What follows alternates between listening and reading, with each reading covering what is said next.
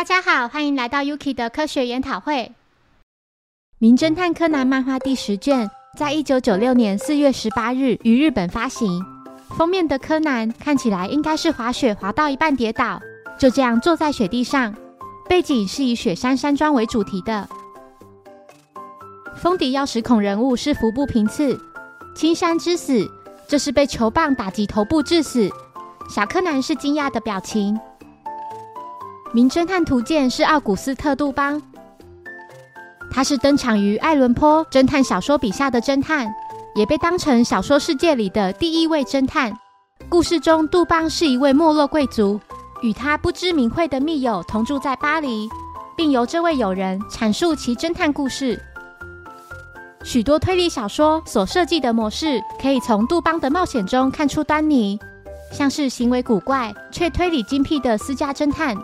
常常犯错的警察，还有一位阐述探案故事的亲密好友。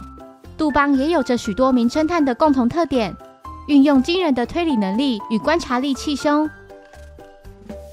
第十卷的话术是第九十一到一百话，对应动画是第三十九到四十集、第四十八到四十九集、第五十集以及第四十六集。然后是原作的漫画目录。接下来带大家来看各国的漫画封面。台湾的背景不知道这是在哪里，一大部分都是蓝天。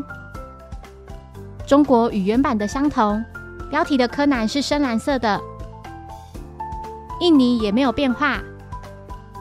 韩国应该是某座滑雪场地。马来西亚的背景是被雪覆盖的一整座山，背景还有一栋小木屋。菲律宾的背景看起来像是在深山里有一栋建筑物。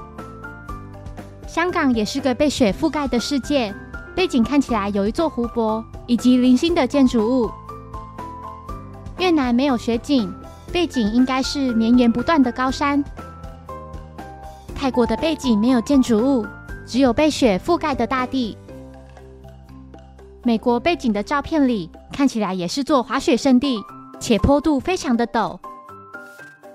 西班牙的第一个版本是米白色的，标题是橘色。我觉得这个配色非常好看。第二个版本是土黄色的，整个漫画的底部完全用白雪覆盖，这个设计让我非常喜欢。第三个版本的背景也是土黄色的，搭配浅色鞋印，但柯南所做的这片雪看起来就没有前面的好看。意大利的第一个版本背景是浅绿色的，标题是黄色，封面的柯南与第七卷的相同。第二个版本的背景是卡其色的，标题为白色。柯南同样坐在雪地上。法国的背景是蓝色的，标题为黄白色格纹。德国的实景图应该也是一座滑雪胜地，背景有一栋很可爱的小木屋，还有很多棵被雪覆盖的树木。最后是北欧的挪威、芬兰及瑞典，背景是粉红色的，搭配黄白色格纹。第十卷有很多版本，我都很喜欢，实景图都非常漂亮。但我最喜欢的是德国的实景图，它的蓝天非常的蓝，万里无云，且照片非常的清晰。你最喜欢哪个版本呢？欢迎在底下留言分享。谢谢收听，如果喜欢本节目，欢迎小额赞助给我支持，谢谢。那我们下一集再见，拜拜。